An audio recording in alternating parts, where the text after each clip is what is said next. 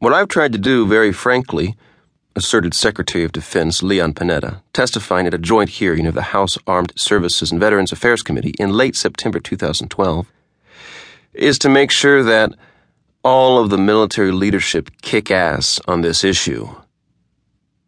The issue, preying on him, was not the defeat of the Taliban or the extermination of Al Qaeda, much less contingency planning for federal budget cuts.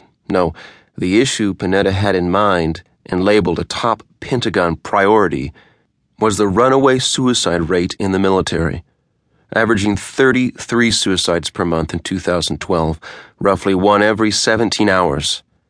Even this number, representing confirmed suicides among active duty troops, falls far short of the dark truth.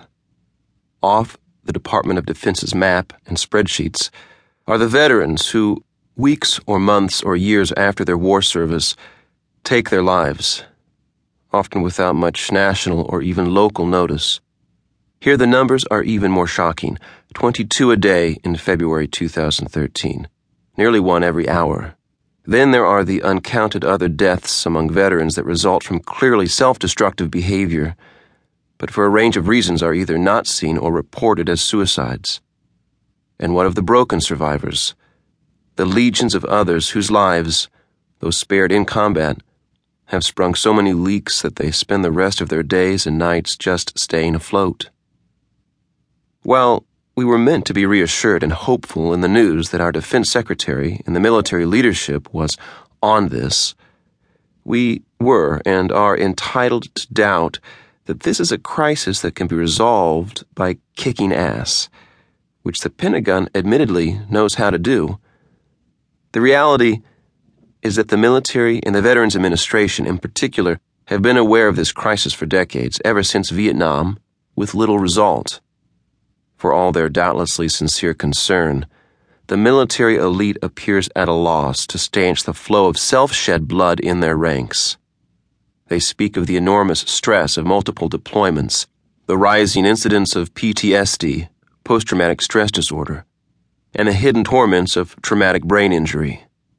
These are the categories of generals and staff clinicians concerned above all to maintain troop strength and battle readiness. To begin to grasp the crisis at hand, they need instead to take their eyes off the numbers and to look instead straight into the eyes of one man or woman at a time, someone far below them in rank, someone who has not yet gone dark in death, but is daily going dark in life. Even more, they need to listen for hours, days, even years, as long as it takes, until they understand what is going so terribly wrong.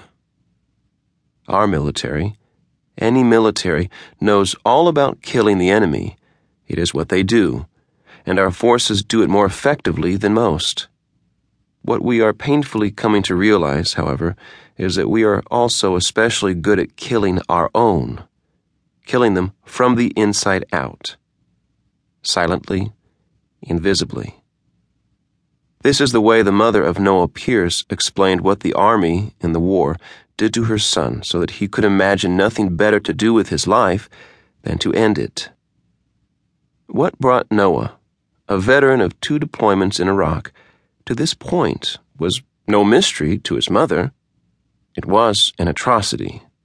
The military knows all about body count, but neither understands nor acknowledges soul count. Kicking ass will get us nowhere as a nation. Searching our soul is more to the point, and this is what this book sets out to do.